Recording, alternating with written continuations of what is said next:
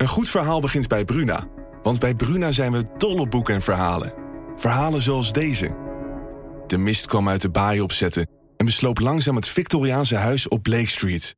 Drong door de houten kieren naar binnen en bleef in dunne sliert in mijn kamer hangen. Ik lag te rillen onder het dunne dekbed. Wil jij weten hoe dit afloopt? Je leest het in In de mist van Golden Gate Park van Murat Isik. Nu bij Bruna. Good afternoon. This is your captain speaking with just a little flight information. Dit is Inchecken, de reispodcast van De Telegraaf. Met Iteke de Jong en Koen Nederhof. Ja, daar zijn we weer. De laatste inchecken van dit jaar. Mooi moment om even terug te blikken en vooruit te kijken. Dat gaan we gel- gelijk doen. eh nou, ja, ik zal je gelijk maar even introduceren met eh Marnix Fruitema van de Barin. Hi, goedemorgen. Goedemorgen Koen, goedemorgen Iteke. Je zei gelijk lekkere koffie. Dat horen we niet heel vaak hier op de redactie hoor. Het, eh, Het viel mij op, maar kijk, ik werd misschien ook beïnvloed door eh, het, eh, het kopje zelf waar Sega Vrede op staat. En dan hopen we maar dat het ook duurzame koffie is. Maar Ja, dat, is, dat schijnt het wel te zijn. Ja? Ja. ja, Ja. nee, daar, daar gaan we wat praten op. Hey, ehm, inderdaad, we gaan even vooruit eh, kijken. We gaan even terugblikken op, op dit jaar. Eh, best wel een bijzonder jaar gehad, maar we ontkomen er eigenlijk niet aan om toch maar weer eerst even de actualiteiten bij te pakken. ja, Ehm, nou ja, wij, wij wisten het alle drie gisteren, maar vanochtend is het dan hè, bekendgemaakt door Buitenlandse Zaken. Eh, reizigers uit de Verenigde Staten moeten in quarantaine. Het is echt een beetje de Big Bang, hè? We gaan het jaar uit met een eh, keiharde knal voor de luchtvaartsector. Of Ja, eh, ik- hoe, ik- hoe zie jij dat? nou ik denk dat het RIVM dacht van eh, we mogen geen vuurpijlen afsteken op straat. Dus laten wij er eentje afsteken. Eh, en dat is, dat is deze, ja in feite, ban op het vliegen vanuit de US naar Nederland. Waarbij Nederland tot op dit moment in ieder geval maar opnieuw een uitzonderingspositie inneemt. We waren totaal verrast. Ja. Ja, had je Eh, deze echt niet aan zien komen? Nee, absoluut niet zien aankomen. Eh, het is ook, eh, weet je, het doet me een beetje denken aan eh, wat er anderhalf jaar geleden op een gegeven moment gebeurde. Dat Nederland ook weer een uitzonderingspositie innam. Dat was die tweede, tweede test, die vier uur voor vertrek. Ook zo'n onzalig idee. eh, moest eh, getoond worden, waar mensen niet aan konden voldoen. Nou, hier breng je mensen natuurlijk ook in de, in de problemen. Eh, da- daarnaast vind ik dat we toch zo langzamerhand ervan uit moeten gaan dat COVID, COVID-19, hè, twee jaar geleden, een, eh, een blijvend iets is. Eh, en daar moeten we onze maatschappij op instellen. En dat betekent bijvoorbeeld dat als je zegt, weet je, als je nu, zoals het RIVM, vanuit de gevaccineerd en met een booster uit de US komt, moet u in quarantaine. En getest ook nog, hè? En, getest ook nog. Ja, voor mijn part ook nog vier uur voor vertrek getest. Eh, dan moeten we daar dus vanaf. Dan moeten we zeggen, ja, als je gevaccineerd bent, je hebt je QR-code eh, vrij om te gaan en te staan waar je wil. Ja. Nee, ik was, er, ik was er dan weer niet zo heel verbaasd over. Ik bedoel, als je de, de cijfers van de Verenigde Staten er even bij pakt, en dat ben ik dan nu ook aan het doen. Ehm, maar dan, dan viel mij op, ja, een week geleden was volgens mij het weekgemiddelde aan besmettingen 127.000. Nu is het 239.000. Ja, het loopt daar volledig uit de klauwen. Dan moet je die mensen niet hierheen halen. Nou, het loopt uit de klauw. Ik weet ik niet qua, eh, eh, qua besmettingen ongetwijfeld. Maar misschien is het ook tijd dat we gaan kijken naar ziekenhuisopnames als kritische factor. Hè? Eh, en dat is wat betreft Nederland. Gaat dat gelukkig gaat dat, de goede kant op. Ik begrijp best dat we met z'n allen voorzichtig moeten zijn. Maar nogmaals, daarmee kan je beginnen om te zeggen van nou, als u gevaccineerd bent, eh, dan kunt u, eh, kunt, u, eh, kunt u reizen. Dat is één. Twee, zijn dit zaken die je toch echt in Europees verband moet, moet, Ja. moet aanpakken. Want wat gaat er nu gebeuren? De reiziger vanuit eh, de US, die gaat niet naar Nederland, maar die gaat naar België of die gaat naar, eh, naar, eh, naar Frankrijk of die gaat naar Duitsland. En gaat vervolgens, pakt hij de fiets. En dan gaat hij samen met die andere honderdduizenden Nederlanders die boodschappen doen en lekker aan het lunchen zijn in Antwerpen, fiets hij de grens over. Ja, maar moet je het dan als Nederland niet doen? Dan moet je het als Nederland, moet je in ieder geval harder drukken op, eh, op Brussel om dit eh, te coördineren. Want het kan niet zo zijn dat je als Nederland een uitzonderingspositie inneemt eh, en, en alleen maar dit soort eh, maatregelen invoert. Dat heeft dus totaal geen zin. Maar eh, is hier sprake van een heksenjacht op eh, de luchtvaartsector? Want de treinen naar Antwerpen zijn tenslotte ook niet eh, stilgelegd. Of daar hoeven mensen geen testen te laten zien. Nou, het lijkt wel alsof eh, ik, ik wil niet zeggen heksenjacht, maar dat geloof ik niet. Maar eh, het, het lijkt wel alsof de luchtvaart in een speciaal hoekje zit. Hè, dat is natuurlijk ook bij het onderwerp waar we later nog op terugkomen. De sustainability, de duurzaamheid. Eh, en, en daar is een overfocus op. En dat geldt hier ook voor. Dus ik wil niet zeggen heksenjacht, maar ik wil wel zeggen dat het eh, blijkbaar voor eh, de RIVA makkelijker is om hier maatregelen te nemen ten aanzien van de luchtvaart. Dan ten aanzien van een trein die van Assen naar Maastricht gaat. Of een winkelende Nederlander die naar, eh, naar Antwerpen gaat. Daar, daar, daar zie ik weinig gebeuren. Ja, nou, dat kan natuurlijk ook. Dat, dat, dat kan je in feite eigenlijk bijna niet handhaven. Hè? Ik denk dat daar het grote probleem zit. Hier kun je gewoon zeggen van nou ja, je komt aan op een, in, een, in een kokon, zijn de Schiphol. Eh, daar vang je vervolgens gewoon mensen af en die stuur je naar huis. Ja, die quarantaineplicht moet je dan handhaven en dat is nog even de vraag.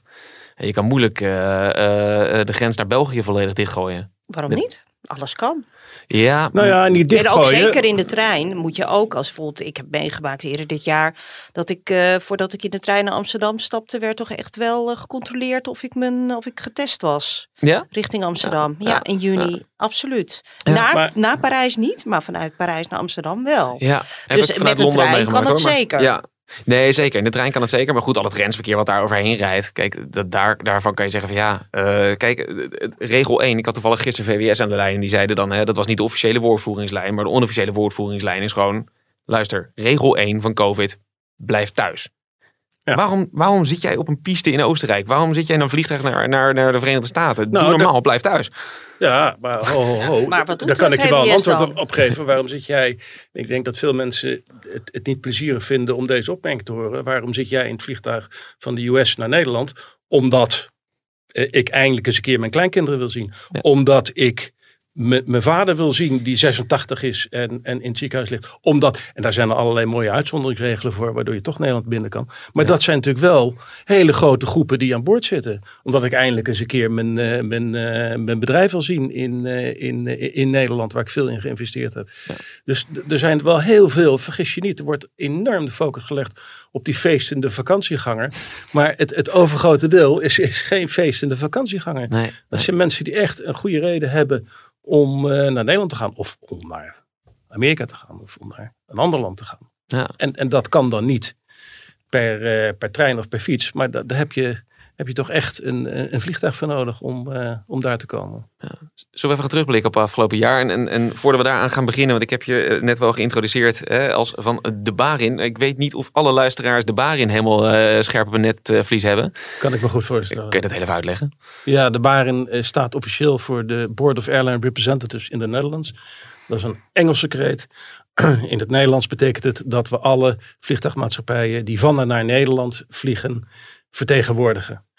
Eh, dat zijn 40 plus leden. De grootste is natuurlijk de Nationale Luchtvaartmaatschappij, KLM.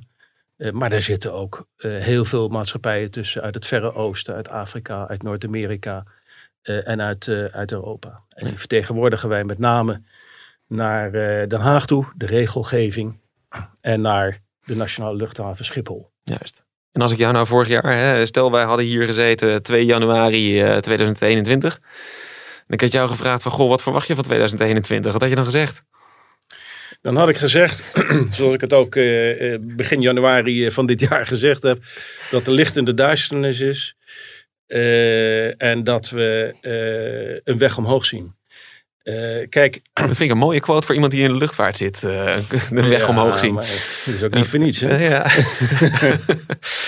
En dan had ik niet gezegd dat de verliezen eh, over eh, 2020, en dan praat ik even over de luchtvaart in zijn, in zijn, in zijn totaliteit, hè, wereldwijd, 140 miljard zouden zijn. De totale verliezen eh, eh, in de luchtvaart over de hele periode van pandemic gaan boven de 200 miljard uit. Ja, dat zijn natuurlijk gigantische bedragen. Eh, en dat heeft weer een enorm effect op, op, eh, op de werkgelegenheid. Dat heeft een enorm effect op de materiële welvaart uiteindelijk van een ieder.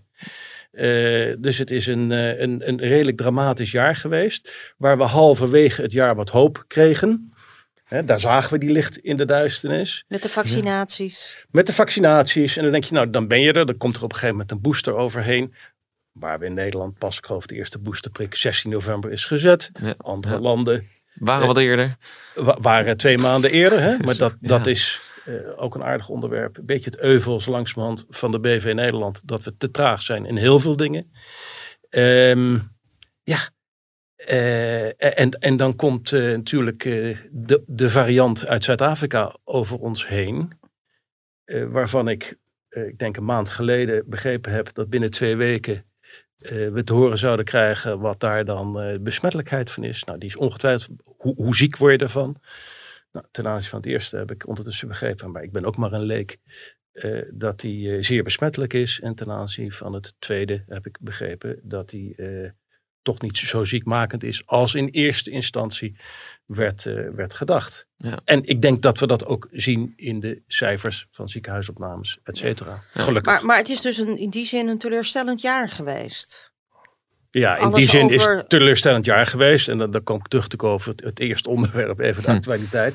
Wat natuurlijk eh, met een vuurpijl eh, verkeerd wordt, eh, wordt afgesloten. Ja. Maar is het niet ook, achteraf zal het makkelijk wonen, hè? maar eh, was het niet misschien ook enigszins naïef om te denken van nou, er is inderdaad wel licht in die duisternis? Ik bedoel, Nou, ja, we ik zien, denk als je de die varianten gemiddelde- hebben blijven, die, die vorige jaar eindigden we met een Britse variant, waardoor eh. Groot-Brittannië eh, op, slot, eh, op slot moest voor ons uit. Ja, vliegverbod was dat. Ja, precies. Nog Nou even ja. verder. Alle de treinen mochten wel blijven rijden trouwens. Ja, dat was die, zo grappig ja. toen. Maar hè, dan, dan kan je zeggen van, goh, is de, is, de, is de sector als geheel niet enigszins naïef geweest om te denken van nou, het, het, het wordt wel weer uit het slop getrokken.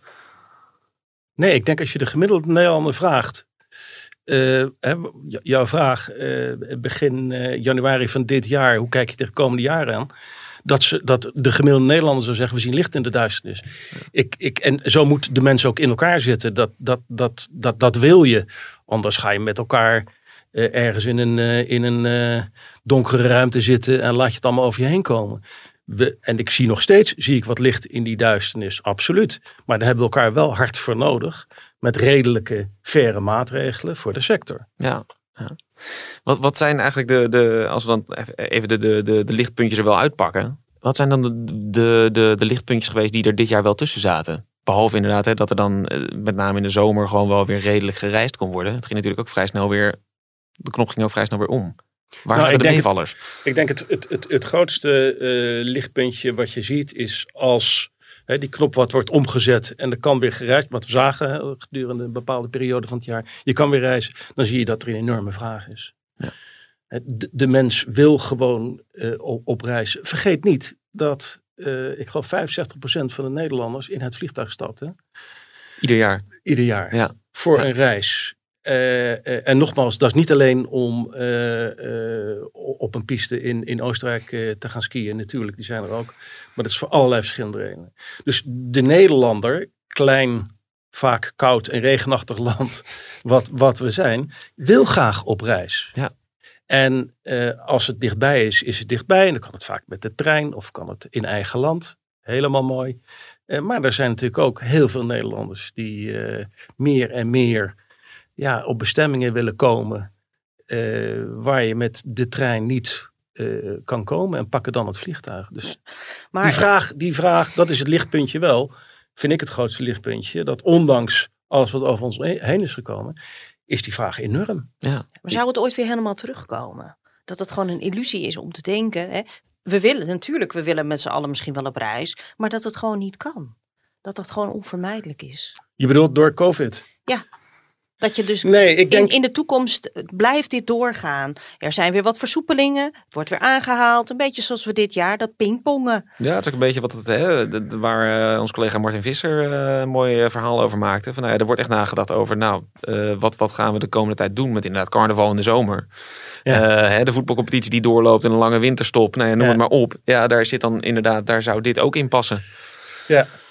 Nou, bepaalde... Of is dat te beangstigend Ja. voor jullie als luchtvaartmaatschappij? Omdat je Nee, helemaal niet, daar- bestaansrecht meer hebt. Nee, helemaal niet. Eh, eh, kijk, nogmaals, bestaansrecht eh, zal altijd blijven bestaan.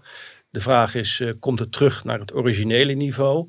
Nou, de inschattingen die we gemaakt hebben waren en zijn dat je rondom eh 2024 op het oude niveau zit. Nogmaals, als ik kijk op het moment dat, dat de grenzen wat open gaan naar de vraag, dan heb ik daar ook alle vertrouwen in. eh, dat er een gedeelte van het huidige vervoer misschien niet meer reist, zou kunnen. Maar dat wordt weer aangevuld door, door, door andere eh, groepen die, eh, die het vliegtuig instappen. Vergeet, vergeet ook niet dat de vraag naar mobiliteit in zijn algemeenheid door een groeiende wereldbevolking alleen maar zal toenemen in de komende 50 jaar. Ja, ja. En daar moeten we aan voldoen. En dat we daar duurzamer hè, eh, aan moeten voldoen dan we ooit gedaan hebben, dat, dat is een feit. Ja, er is niks duurzamer dan minder vliegen. Eh, Een vliegtuig wat, wat, wat niet vliegt, stoot heel weinig uit. ja, maar kijk, eh, ik weet niet of de trein nou veel duurzamer is met Ja, de die aanleg, is veel duurzamer. met de aanleg die daarbij hoort. En Nee, maar als we het over een bestaand vliegtuig en een bestaande trein hebben, dan is die trein veel duurzamer. Nou, van mijn part is dat dan, is dat dan juist. En dan, dan Het zeg ik, ligt eraan op welke afstand. ga, Ja. met, ga met de trein. En dat, dat vind ik prima. Ga met de trein naar Barcelona of naar Nice. Maar ga niet met de Maar trein naar eh, Kaapstad. Maar nee, Dat kan niet eens. Nee, we zien- nou, kan, kan wel, maar dan niet- moet je heel lang vakantie opnemen. Dat, eh, ja, maar naar Nice ben je, ben, ben je 12 uur onderweg. En, het, en het, daar hangt een fors prijskaartje aan. Ja, ja. En dan moet je vaak ook nog overstappen in, eh, in Parijs. Van het ene station naar het andere station. Met twee kinderen en je koffers. God, ja. Ik wens je veel plezier. Ik heb het wel eens gedaan. heb je dat, gedaan? Dat, dat, ja. dat sprint, nou, niet met kinderen, maar dat sprintje van eh, Gare du Nord naar Gare de l'Est heb ik wel eens. eh, Nee, maar Gare de Lyon. Gare de ja, Gare de Lyon was Ja. het, ja. Dwars door de stad. Hè? Ja, fantastisch. Nee, en, en, nogmaals hoor, eh, ik, ik ben eh, groot voorstander van het reizen per trein. Heerlijk. En oké, duurzaam ook nog. Eh, alleen het moet wel kunnen. En je, maar goed, kijk, als je, als je kijkt naar eh, de reisafstanden, is, is dat niet concurrerend. En voor, hè, voor veel op korte afstanden is het nog maar de vraag of de trein het alternatief is voor het vliegtuig. Hè, want je stapt net zo goed in je eigen auto Ja. naar Parijs dan, of eh, naar Düsseldorf, bij- om mijn part. Nou goed, laten we het even over de Nederlandse luchtvaartsector dan hebben. KLM zit nu bijna twee jaar aan het staatsinfuus. Die draagt de Nederlandse luchtvaartsector. Ja, eh, op een gegeven moment is dat natuurlijk ook eindig. Is, is dat niet een grote bedreiging? Nou, nee, dat geloof ik niet. Kijk, eh, als je praat over, eh, over eh, KLM, die zitten niet aan het staatsinfuus. KLM heeft een, een lening gekregen van de staat. Ze krijgen ook Ja, wel, maar goed, dat is wel dus, Ja. dus Maar jij en een ik- krediet. Met Ja. rentepercentages die jij en ik Ja. niet zouden accepteren. Nee, Ja? nee, dat is waar. Maar Laten we goed, even, er is laten we- wel laten we steun. even de feiten Ja. op tafel krijgen zoals ze Ja. zijn. Ja. Eh, KLM bestaat meer dan 100 jaar, heeft ongelooflijk veel crisissen doorstaan. En dat heeft, voor zover ik het ken, de maatschappij tot een, eh, tot een eh, onvoorstelbaar wendbaar, eh, wendbare luchtvaartmaatschappij gemaakt. Dus ik heb daar geen enkele twijfel over dat over 100 jaar de KLM nog zeer succesvol zal, zal bestaan. Nee, dat het niet allemaal te lang gaat duren voordat het allemaal weer terugveert naar het oude niveau. En daarnaast heb je natuurlijk nog de maatschappelijke discussie, Nee, de havengelden. ja, daar raak je een... eh, Een gevoelige snaar. Gevoelige ja, snaar. Ja. Eh, maar eh, nee, ik ben over 2022, als je daar eerst naar kijkt, Mhm. ga ik opnieuw zeggen dat we daar hoopvol eh, over zijn. Dat we ook met z'n allen, hè, want we zijn natuurlijk niet als luchtvaart één sector, we zijn met elkaar afhankelijk van elkaar. Eh, en dat we er eh, uiteindelijk achter komen, eh, en hoe eerder hoe beter, dat we moeten leven met opkomende en opspringende varianten van COVID-19. En dat we daar de maatschappij op moeten inrichten. En dus niet meteen hoge muren om het land heen bouwen. Hè? Dat is dan een quarantaine of dat is dan Een vliegverbod. een vliegverbod Ja, ja. of een negatief reisadvies. Eh, waarvan we ondertussen weten dat het ook totaal geen zin heeft. Nee. Eh, maar we zullen moeten leven met deze variant. Dus daar moeten we de maatschappij. Dat geldt niet alleen voor de luchtvaartsector, dat geldt ook voor de horeca, dat geldt, geldt voor elke sector die, Mhm. die zwaar getroffen is. En daar moet je mee, mee omgaan en daar moet je de maatregelen op afstemmen. Mhm. En dat betekent dus onder andere dat je zegt van nou, ik heb mijn, van mijn part mijn QR-code en daar, daar kan ik eh, van alles Wat, wat kan je als sector doen? Want dit is, dit is voornamelijk, als ik het zo hoor, hè, dan kijk je naar, naar overheden. Dan kijk je naar, naar, naar, naar Ja. Den Haag, Brussel, eh, naar dat soort hoeken. Wat, wat kan je als Nou, sector daar, doen? daar hebben we als sector hebben we daar enorm op aangedrongen. eh, al anderhalf jaar om de oplossing niet alleen SEC in Nederland te zoeken, maar de oplossing in Brussel te zoeken. En we zijn als Nederland zijn we toch vaak, vind ik, aan het navelstaren. We denken Nederland is het centrum van de wereld en we gaan hier gaan we zaken invoeren en eh, dat is het dan. Ja, daar blijft het dus niet bij, want nogmaals, eh, als je anderhalf jaar geleden eh, een, een tweede testverplichting instelt, nou, dan gaat die reiziger naar Düsseldorf of Brussel. We, we- we zitten in een, en daar zijn we ook groot mee geworden. We zitten in een open economie. We zijn een klein land. We hebben weinig natural resources. We hebben weinig grondstoffen. We zijn groot geworden door handel, import, export. Ja. We zijn groot geworden door uiteindelijk een goede infrastructuur. Rotterdam, waar ik geboren ben. Eh, de haven, eh, Schiphol. Daar zijn we groot mee geworden. Met een geweldige infrastructuur. We zijn groot geworden uiteindelijk als Nederland. Want er waren weinig redenen om groot te worden. Maar we zijn wel groot geworden door een goed investeringsklimaat. Daar moeten we met z'n allen eh, hard aan gaan trekken. Om dat eh, door te blijven zetten. Ja, maar dat is nog, nog steeds, dat moeten we met z'n allen doen. Moet je niet als sector gewoon zeggen van we vaccineren iedereen die bij ons werkt. We willen alleen maar gevaccineerden aan boord. We willen dit, we willen dat. We Ja, gaan het gewoon is- zelf als luchtvaart doen. ja, maar je We weet, gaan testen bij aankomst regelen. Ja, Quarantaine als je, zelf, als je zelf eh, als sector kan verduurzamen, dan kan je dit ook. Ja, ja, maar we zijn natuurlijk, we zijn natuurlijk wel afhankelijk van, eh, van overheden op dit gebied. Die hebben de, die hebben de, eh, de zorg eh, over eh, gezondheid. En ik weet niet of het nou aan de luchtvaartmaatschappij is om te bepalen, we moeten dit of dit doen. Nou, Dat- bijvoorbeeld dat- cruisemaatschappijen doen het wel. Ja, maar dat is... eh, Dat, zijn is- ook hele dat grote, is- dat hele grote stalen dingen waar heel veel mensen in zitten. Ja. Ja, Ja. Nou, het zou, het, zou, het zou best zo kunnen dat we over een jaar eh, die kant op gegaan zijn. Als de regeringen verder eh, het, het laten voor wat het is. Of ad hoc reageren zonder visie op de toekomst. Dan zou het best kunnen dat we daar naartoe gaan, ja. En maar wat zie je dan als volgens- eerste volgens mij zeg je dat met pijn in je hart, eh, zeg je het. Je Nee, het liever niet. Nou, ik vind, ik, kijk, ik hou niet zo van het opleggen van 1, 2. Vind, vind ik dit echt een taak van, van, van de overheid. Dus eh, een klein beetje pijn om hart zeg ik het wel. Maar waarom is het zo lastig? Hè? Want een buitenstaander kan heel gemakkelijk denken, nou waarom controleert eh, KLM eh, dat allemaal niet? Of eh, Schiphol? Ja. Kun je dat nog eens uitleggen? Ja, het is niet primair de taak van een luchtvaartmaatschappij. Dat zijn geen dokters. Het is niet de taak van, eh, neem even, je komt op Schiphol aan en, en daar moet een, eh, een employé die jou gaat inchecken, moet, moet, dit, eh, moet dit gaan beoordelen. Dat is nogal een lastige eh, delegatie verantwoordelijkheden. Mhm, Eh, ik weet niet of je dat, eh, of je dat Zou moeten willen. Moet willen. mhm. Ik, ik denk het niet. Maar nogmaals, als het zo doorgaat, dan, dan zou dat best, best een scenario kunnen zijn. Is nu jullie lobby als sector hè, richting Den Haag? Je hebt daar oeverloos gesprekken mee gehad het afgelopen jaar. Ja. Heb je nou het gevoel dat jullie goed gehoord zijn? Ja, ja en nee. Ja, eh, we hebben geen dubbele testverplichting meer waar we behoorlijk los op zijn gegaan. Ja, eh, er is geen negatief reisadvies. Ik zie ook positieve signalen in de, in de luchtvaartnota en in het, eh, ook in het regeerakkoord. Oh ja, dat hadden we natuurlijk ook nog, het Ja. regeerakkoord over de verre toekomst. We hebben aangedrongen op, een, op Europese oplossingen. Nou, ik hoor nu sinds anderhalve maand minister De Jonge eh, dat hij eh, in, in Brussel op de deur klopt. Beetje laat, maar beter laat dan nooit. Maar vandaag dan Ehm, weer niet met ja, de Amerika. travel pass QR-code is, is aanvaard als, als norm. Helaas nog niet voldoende. Zie het voorbeeld van, van Amerika. Maar nee, in antwoord op je vraag. eh, en dat is het andere, andere verhaal. er is natuurlijk afgeweken van die QR-code. Ik zie ook een gevaar. Hè, als je praat over is, is de nood nou doorgekomen bij de beleidsmakers. Eh, nou, in de lastenverzwaring. Hè, je hebt het even genoemd. eh, de havengelden. eh, drie keer hogere vliegtax. Die eh, staat Ja. in de... Oh, het wordt nu drie keer hoger? Nou, dat, dat, als ik het goed gelezen heb, is dat het plan. Nee, want het was eerst niet duidelijk of het nou eh, ver- van wij dachten 7,50 verdubbeld. naar 15 Ja. ging of naar 22,50 per passagier. Nou, ik ga er nog maar even uit van het eh, worst case scenario. Dus dat de Eh, en dat 22,50 is per maal ticket drie. wordt. Ja. Eh, dus ik heb nog wel steeds het eh, eh, gevoel dat luchtvaart in het verdoemhoekje zit. Ja.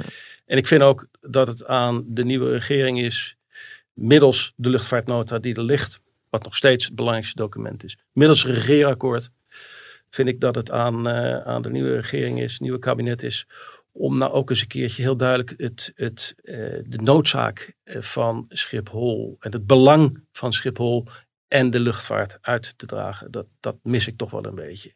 ja, dat Weet die je- ene zinsnede van oh, we vinden de hub zo belangrijk. Dat, Nou, Dat- ik vind, ik vind dat ze. Kijk, dat zijn, dat zijn woorden op papier. Hè, dus de regeerakkoord is, is, is 50 plus pagina's. Ja, dat is mooi. Maar eh, ik hoop niet dat we het over een jaar in de, in de prullenbak kunnen gooien. Maar de dingen die erin staan en die van belang zijn, zeker voor de sector, dat die ook gewoon geïmplementeerd worden. Ik lees als voorbeeld in het eh, regeerakkoord. En ik kijk even naar de letterlijke tekst. Dat men een, eh, een groot voorstander is van duurzame brandstof. Ja, daar, daar moesten, we, moesten we flink op inzetten. En daar wilden we een, een, een voorloper Ja. van worden zet- op de wereld. Ik citeer letterlijk, we zetten in op het verder verduurzamen van vliegtuigbrandstoffen. Om de lucht- en de scheepvaart te vergroenen, hè, want scheepvaart wordt vaak vergeten, Ja. investeren we de ontwikkeling en productie in Nederland. Inv- investeren we in de ontwikkeling en productie in Nederland van onder andere synthetische kerosine. Nederland kan daarin voorloper zijn. Applaus van mijn kant. Geweldig. Duurzame vliegtuigbrandstof kan tot 85% van CO2-uitstoot verminderen. Dus dat is een Op welke termijn? ja, wacht even, daar komen, we- daar komen we zo meteen op. Laat me, Oké. laat me, nee, maar laat me even dit verhaal afmaken. Want Ja. dit staat in het regeerakkoord. Vervolgens lees ik dat de fabriek in Delfzijl, die in 2019 werd aangekondigd en in 2022 zou opengaan, zegt de minister net in een brief aan de Kamer. Ja, 16e, ja. dat zou wel eens wat later kunnen zijn, 2024, 2025. En dan heb je dus vijf jaar nodig om een fabriek neer te zetten. Dan praat ik nog ineens over de uiteindelijke productie. Wij zijn daar wel van afhankelijk. Dus, geen, Ja, wat er niet is, kan je niet bijbrengen. Nou ja, kijk, Nou weet ja, je, die, die duurzame vliegtuigbrandstof, daar, daar, daar, ja, ik zeg altijd, je hebt in het leven de P en de Q. Hè? Je hebt de prijs en de hoeveelheid. Ja. En die twee hebben toch wel enigszins verband met elkaar. Ja. Dus de hoeveelheid is natuurlijk nu minimaal. Die hoeveelheid moet omhoog, dan gaat de prijs naar beneden. Ja, maar zelfs die ene fabriek is al niet voldoende om aan die 14 procent Stel, als die ene fabriek is niet voldoende, maar ik noem het maar even als Ja. voorbeeld, Ja. waarvan ik vind Ja. Dat we enorm moeten oppassen, want dit zijn toch speerpunten van beleid, symbolische speerpunten misschien, maar een prachtig voorbeeld waar Nederland de voorloper in kan zijn. Moet je het wel doen. Moet je het wel doen. Ja. En als Ja. je dan uiteindelijk eh, eh, vanuit, eh, vanuit het buitenland een 100 miljoen hebt te investeren in een fabriek. En je ziet er wat er in Nederland gebeurt ten aanzien van stikstof en, en, en, en, en fijnstof. Allemaal relevante discussies. Maar misschien hier en daar a little bit too much. Eh, dan zeg je nou, dan ga ik dus niet in Nederland investeren. En dan zien we na de Shells en de Unilevers, ik draaf maar een beetje door. Maar dan zie ik ook weer deze week een berichtje van Boskalis. Eh, ik wou eh, net zeggen. De, de, is Nederland nog de beste? Iedere keer jij plek? steekt voorzichtig je vingertje op om hem te claimen. Die mag je best wel eventjes gewoon... eh, Nee, je- maar eh, meneer Nederland- zei het in een interview van, hè, is, is Nederland nog het land waar wij dan, hè, als, het, als het vestigingsklimaat, als het steeds moeilijker wordt, is dat nog het land Nou, waar hij heeft, wij hij heeft gevestigd letterlijk gezegd zijn? Nederland qua internationaal zaken doen. Ja. En dit is, dit is echt, echt eh, eh, naar mijn hart. Steeds meer zo afwijken van de Europese of internationale ontwikkelingen. Steeds meer zo afwijken van de Europese of internationale ontwikkelingen. Dat zien we nu al ten aanzien van COVID. Dan worden we gedwongen om na te denken of Nederland nog wel het ideale land is om gevestigd te zijn. Ja. ja, dat geldt natuurlijk niet alleen voor Boskalis. Dat geldt ook voor die meneer, wat ik net zei, die 100 miljoen heeft te investeren in een fabriek. Ga ik dat op de Maasvlakte neerzetten? Ga ik dat in het noorden van Nederland neerzetten? Ja. Of ga ik dat in een ander? Hier zijn wij groot mee geworden als Nederland. Met een perfect investeringsklimaat. Begrijp me niet verkeerd. Dat moet duurzamer en duurzamer dan het ooit geweest is. Maar die twee kunnen samengaan. En ten aanzien van Schiphol, hè, de havengelden, we hadden het er al even kort over. Ja. Want dat is echt een hele bittere pil eh, geweest, waar jullie Ja. heel erg eh, Leg dat eh, nog... gevochten hebben. Leg dat nog even kort uit. Want ik, Ja. dat, dat is wel Ja. echt belangrijk, denk ik. ja, Schiphol, Hoe steekt dat in elkaar? Nou ja, de luchtvaartmaatschappijen die moeten betalen als ze op Schiphol eh, aanmeren. En ehm, ja, dat is afhankelijk van het aantal vliegbewegingen. En in goede tijden, nou, ene jaar is het wat meer, wat minder. Nou, dan fluctueren die tarieven mee. Maar omdat het luchtverkeer is teruggevallen, heeft Schiphol nu besloten om haar tekort, of eh, ja, eigenlijk er één op Mhm. één door te rekenen aan de luchtvaartmaatschappijen. Ja, nu Ehm. hebben, ze, hebben ze gezegd, ja, maar goed, eh, luchtvaartmaatschappijen, nu moeten jullie dat tekort eh, maar, want dat is, dat is de rekenmethodiek. Nou, een beetje simplistisch natuurlijk. eh, in in Nou ja, tijden zo, van zo hebben we het met elkaar geregeld, maar zo hebben we het nooit met elkaar voorzien voor de huidige crisis waarin we in zitten. Maar je moet je dus voorstellen, en zo heb ik het ook aan Schiphol gevraagd. Ik heb tegen Schiphol gezegd van God, ik heb een anekdote. En leg me nou even uit of jullie dat herkennen. Ik kwam laatst bij mijn cafeetje, die was anderhalf jaar dicht. Dan kon ik weer een biertje drinken. En ik kreeg een rekening gepresenteerd van 1250 euro. Ik zei, waar gaan we nou krijgen? Waar is dit voor? En toen zei de eigenaar van het cafeetje, maar u bent de andere, afgelopen anderhalf jaar niet geweest.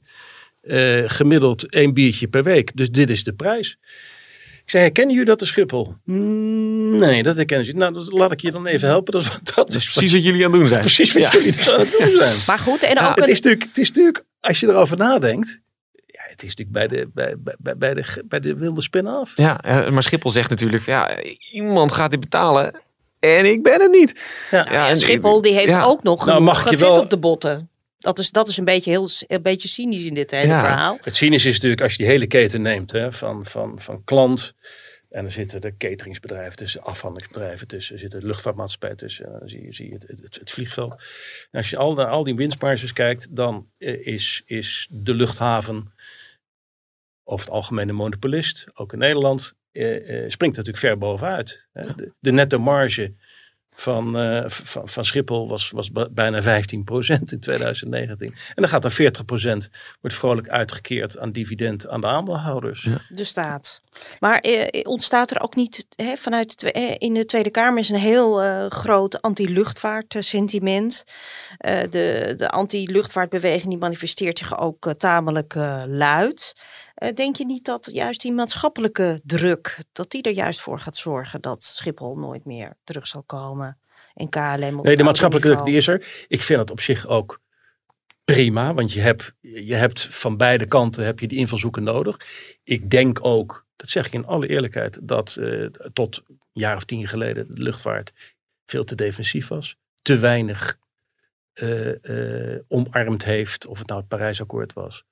Eh, of eh, Mhm. duurzaamheid in zijn algemeenheid. Dus voor een gedeelte moeten we ook zelf in de spiegel kijken. Maar er gebeuren natuurlijk ontzettend veel dingen op dit moment. En die duren gewoon wat langer. Maar er gebeuren natuurlijk ontzettend veel dingen op dit moment. Die eh, bijdragen aan een duurzamere toekomst. Neem, neem even de laatste bestelling hè, eh, waar we het Oh, over van hadden. KLM.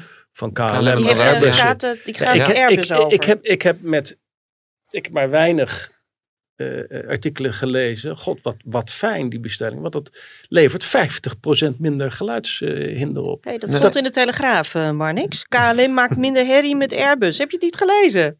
Precies. En ik vind Nou, het ook wel fijn. Ik woon onder een van die banen.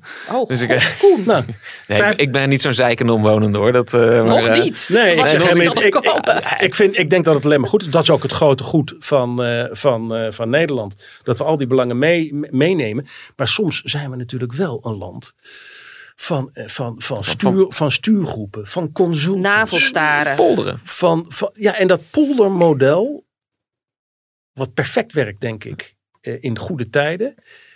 Ja, dat werkt misschien niet ideaal in tijden van crisis. Dat Weet je, maar dan zijn we nog met elkaar bezig in een stuurgroep. En dan hebben we als stuurgroep brengen een verslag uit over dit en dat onderwerp. Dat bestaat uit 125 pagina's. Dat geven we aan een consultant als het ministerie. Want die moet er vooral ook iets van vinden. Die verdient er ook wel lekker geld aan. Dit consultant komt er. En zo gaat het maar door en door en door. Ja. Klap opgeven. Klaar. Ik wil nog een paar puntjes langs. We hadden het net over het, het herstel. Dat is dan, eh, hè, we mikken nog even op 2024. Kijken naar 2022. Wat, wat, wat gaat er onderaan de streep staan? S- Rode cijfers, zwarte cijfers, hoeveel verlies? Waar hebben we het over? Nee, zwarte, z- zwarte, eh, rode, sorry, rode, Rode cijfers. cijfers. Ja. Nee, Hoeveel? Dat blijft, dat, ja, dat hangt er vanaf eh, wa- wat ik eerder gezegd heb. Als je totale luchtvaart wereldwijd praat. eh, dan praat je over een eh, totaalverlies over, laten we zeggen, die drie jaar. Ten gevolge van de pandemic. Ja. Van 200 miljard Ja. US dollars. Ja. Dus dat zijn gigantische bedragen. En daarvoor komt de rekening ook weer voor eh, 2022. Ja, die rekeningen, dan gaan we even door. want, want ik denk dan gelijk even vanuit de consument. Net als jullie afhankelijk zijn van Schiphol, eh, is de consument afhankelijk van eh, de luchtvaartmaatschappij wat die betaalt voor die ticket. Gaat de consument meer betalen in 2022 om te vliegen? En dan eh, de consument zowel zakelijk als de toerist. Ja, je, kijk, je kan ervan uitgaan dat vliegen duurder wordt. Ja. Dat heeft niet alleen met de vliegtax te maken. Maar dat heeft ook te maken met duurzamer vliegen. Daar moet in geïnvesteerd worden. Dus dat, dat, dat, dat, dat, die prijs gaat, eh, gaat omhoog. Ja. Is dat tientjeswerk? Is dat... Ik, als ik een bedrag moet noemen, zeg ik tientjeswerk. Ja, ja. ja. Maar dat is veel geld voor... eh, Als je met je gezin op vakantie gaat, best wel veel.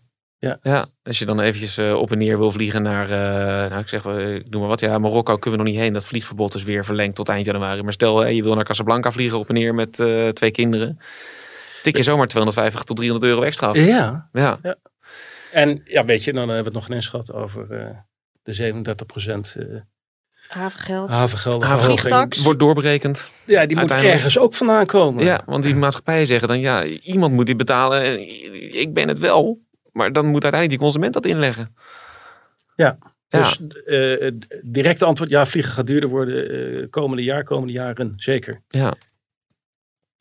Is dat niet ook heel schadelijk voor die sector? Bedoel, we hebben het wel net over prijselasticiteit. Want ik denk, ja, het kost me meer, dan ga ik het minder doen. Voor een gedeelte wel en voor een gedeelte niet. Er zijn natuurlijk eh, zijn er eh, klanten die eh, op basis daarvan zullen afhaken. Maar over het algemeen is die prijselasticiteit best wel, best wel groot. En eh, accepteert de klant wel dat hij meer moet betalen, leuk of niet. En dingen, ik denk zeker na natuurlijk anderhalf jaar thuis gezeten te hebben. Ja. Dames en heren, dit is de last call. Ik had, nou ja, weet je, we hadden toch eventjes, nou, eerst even een, eh, we eindigen met een heel, heel snoezig dingetje. Maar even een, een klein dingetje erbij gepakt. Dit kreeg ik gemaild eh, en, en ik heb er eigenlijk niks mee gedaan voor een verhaal. Maar ik denk, nou, weet je wat, ik neem het even mee in de podcast. Eh, als we het toch over die prijzen hebben. Eh Vliegtickets.nl die had eh, bij 1400 klanten hebben ze even navraag eh, gedaan. Eh er kwamen een paar conclusies uit. Ja. 76% zegt het begrijpelijk te vinden als de prijzen van vliegtickets stijgen. Nou, daar heb je je antwoord. Ja. Eh, het is wel oké. Tegelijkertijd, 75% overweegt vanaf een andere luchthaven te vertrekken als dat goedkoper blijkt. ja, Ja, lekker dan. dat- ja, als Nederlanders zijn we er scherp in. Ja, precies. Ja. Dus eh, dan betalen we gerust 20 euro voor die trein net over de grens. en Dan, dan heb je het Nee, al- met maar- de auto. Met de auto. Brussel. Ja, nee, want dat is goedkoop. Heb jij gezien wat je tankt eh, tegenwoordig? eh? tegen Nee, eh. Ja. de, de, de Til, en soms ehm, eh, staat de parkeergarage s'avonds vol met de gele kentekens Ja, dat is hoor. waar. Dat is Ja. eh, niet zo duur. De vond het- winkelstraat in Antwerpen ook, heb ik begrepen. Ja, daarom. Maar ik vond het ook wel leuk. Ehm 35% wil eh, maximaal 150 euro uitgeven aan een retourtje binnen Europa. En, en nog eens 35% zegt, nou, 250 euro, dat is voor mij dan wel de max. Ja. Ehm, zijn dat reële prijzen eigenlijk? Nou, kijk, somm- sommige prijzen die je ziet zijn natuurlijk niet eh, reëel. Hè? Maar dat zijn, ja, dat zijn de lokkertjes. Dat is, dat is de slager die zijn klanten de winkel binnenlokt. En als je in de winkel staat, eh, betaal je vier keer zoveel. Eh, dus, dus daar ben ik, word ik niet zo koud of warm van. Ik denk als je de gemiddelde Nederlander vraagt, wil je eh, goedkoper vliegen? Dat, nou, dat een gro- groot gedeelte ook wel ja zegt. Ja, wie niet? Hallo. Ja, Ehm, maar uiteindelijk nogmaals, eh, ja, zij het tegen heugenmeug genoegen neemt met een hogere prijs op het, eh, op het ticket. En dat zal ervan gaan komen, nogmaals, ten gevolge van investeringen in de duurzaamheid. Ten gevolge van het feit dat Schiphol eh, met name naar zichzelf kijkt helaas en niet naar de passagier. Dus die 37% moet ergens vandaan komen. Eh, en, en de vliegtax gaat het natuurlijk ook inhakken. Dus dat, dat, eh, Ja, dat is toch eigenlijk niet een heel positief beeld. Als je het vergelijkt qua hè, prijsontwikkeling Nederland versus de Duitse luchthavens of Parijs of Brussel. Nee, ook hier schieten we weer wat uit onze eigen slof. Hè? En denken we dat Nederland het epicentrum is van de wereld. Ten aanzien van elke belasting hebben we gezegd, zorg nou dat je dat in Brussel oplost. Want anders krijg je een opstapeling van tarieven van, van, van, van belastingen. Regel dat nou in Brussel. Ja. Nou, helaas hebben we dat eh, nog niet voor elkaar. zullen we afsluiten met, iets, eh, met gewoon iets, iets, iets liefs? Ja, ik, Ja. ik- ik Ja, kreeg- sluit maar even af met iets liefs. Iets liefs. Ik kreeg een, eh, een persberichtje van TUI. We hebben het niet meegenomen in de krant. Dat was eh, veel te commercieel, maar ik kan het hier wel even zeggen. Die zijn, die zijn kerstcadeautjes gaan uitdelen tijdens de kerstvakantie. Die deden dus onder meer, onder meer het, ja. prentenboeken uit. Maar eerst ving ik een monster. Nou, ik, ik, vond het wel heel, ik vond het eigenlijk wel heel schattig. En het, het, nee, ik herken het zelf ook al een beetje. Het, eh, ik ben thuis uh, hele stapels met prentenboeken. En dat werkte hartstikke goed. Ehm, nou, Dat is een leuke kerstcadeautje. Leuk. Dus, ja, eh, vond, het, vond het leuk van ze dat ze dat, eh, dat, ze dat is dat wat anders dan een kleurplaat bij KLM. Ja, precies. We ja. hebben als Baren eh, geen kerstcadeautje, maar wel een nieuwjaars, eh, zeg maar, cadeautje. Op eh, 21 januari organiseren wij als Baren een, een, een webinar. Ja, We hebben eerder webinars georganiseerd. Die worden door eh, heel veel mensen eh, bekeken. Dat was eh, toen de tijd met Pieter Elbers en eh, Dick Benschop van Schiphol en Willy Wals, die altijd voor een leuke uitsmijter zorgt. Dit keer is het rondom het thema wat ons heel nauw aan het hart gaat. En dat is duurzaamheid, fit voor eh 55. Oh god, ga je Frans Timmermans uitnodigen? Frans Timmermans die zat ergens anders in een, Oh. in een tv-studio. Maar Ach. hij is zo aardig geweest om uh, Diederik Samson Oh. eh, aan te laten schuiven. Dus die komt bij ons in de studio in Hilversum. Eh, daarnaast hebben we nog eh, Marcel de Nooijer, CEO van, eh, van Transavia en de Nederlandse Spoorwegen. Zullen ook. Dus daar zie je ook de rol die wij vervullen. Eh, eh, Alle ballen op de duurzaamheid. alle ballen, niet alle ballen, maar veel, veel ballen op de duurzaamheid. En ik denk ook dat dat, dat het overlevingsscenario moet zijn. Nou, dat vind ik toch eigenlijk nog wel, als dat het, hè, een overlevingsstrategie. Een goed moment om mee af te sluiten, jongens. Ja, dit, dit was hem, de allerlaatste inchecken van het jaar. Eh, dit, dit, we hebben er nu vijf of zes opgenomen. eh, volgend jaar eh, door? Ja, laten we maar doorgaan. Ja, we kunnen er uren over blijven praten over de luchtvaart als dat moet. hè? Zeker. Nou, eh, eind volgend jaar maar weer eh, terugblikken. Dan gaan we kijken of dat licht in de duisternis er eigenlijk in een beetje is gekomen. Ehm, hartstikke Spannende fijn. tijden in ieder geval weer. Dank jullie wel. Yes. Leuk om hier te zijn. Volgend jaar graag weer terugblikken. En dan eh, ben ik ervan overtuigd dat we wat positieve geluiden kunnen laten horen. Afgesproken. Leuk dat jullie was. Luisteraars, eh, bedankt voor het luisteren. Laat vooral ook eventjes een liefst positieve review achter in de, de podcast apps waar je dit luistert. Wij zijn er volgend jaar uiteraard gewoon weer. Tot ziens.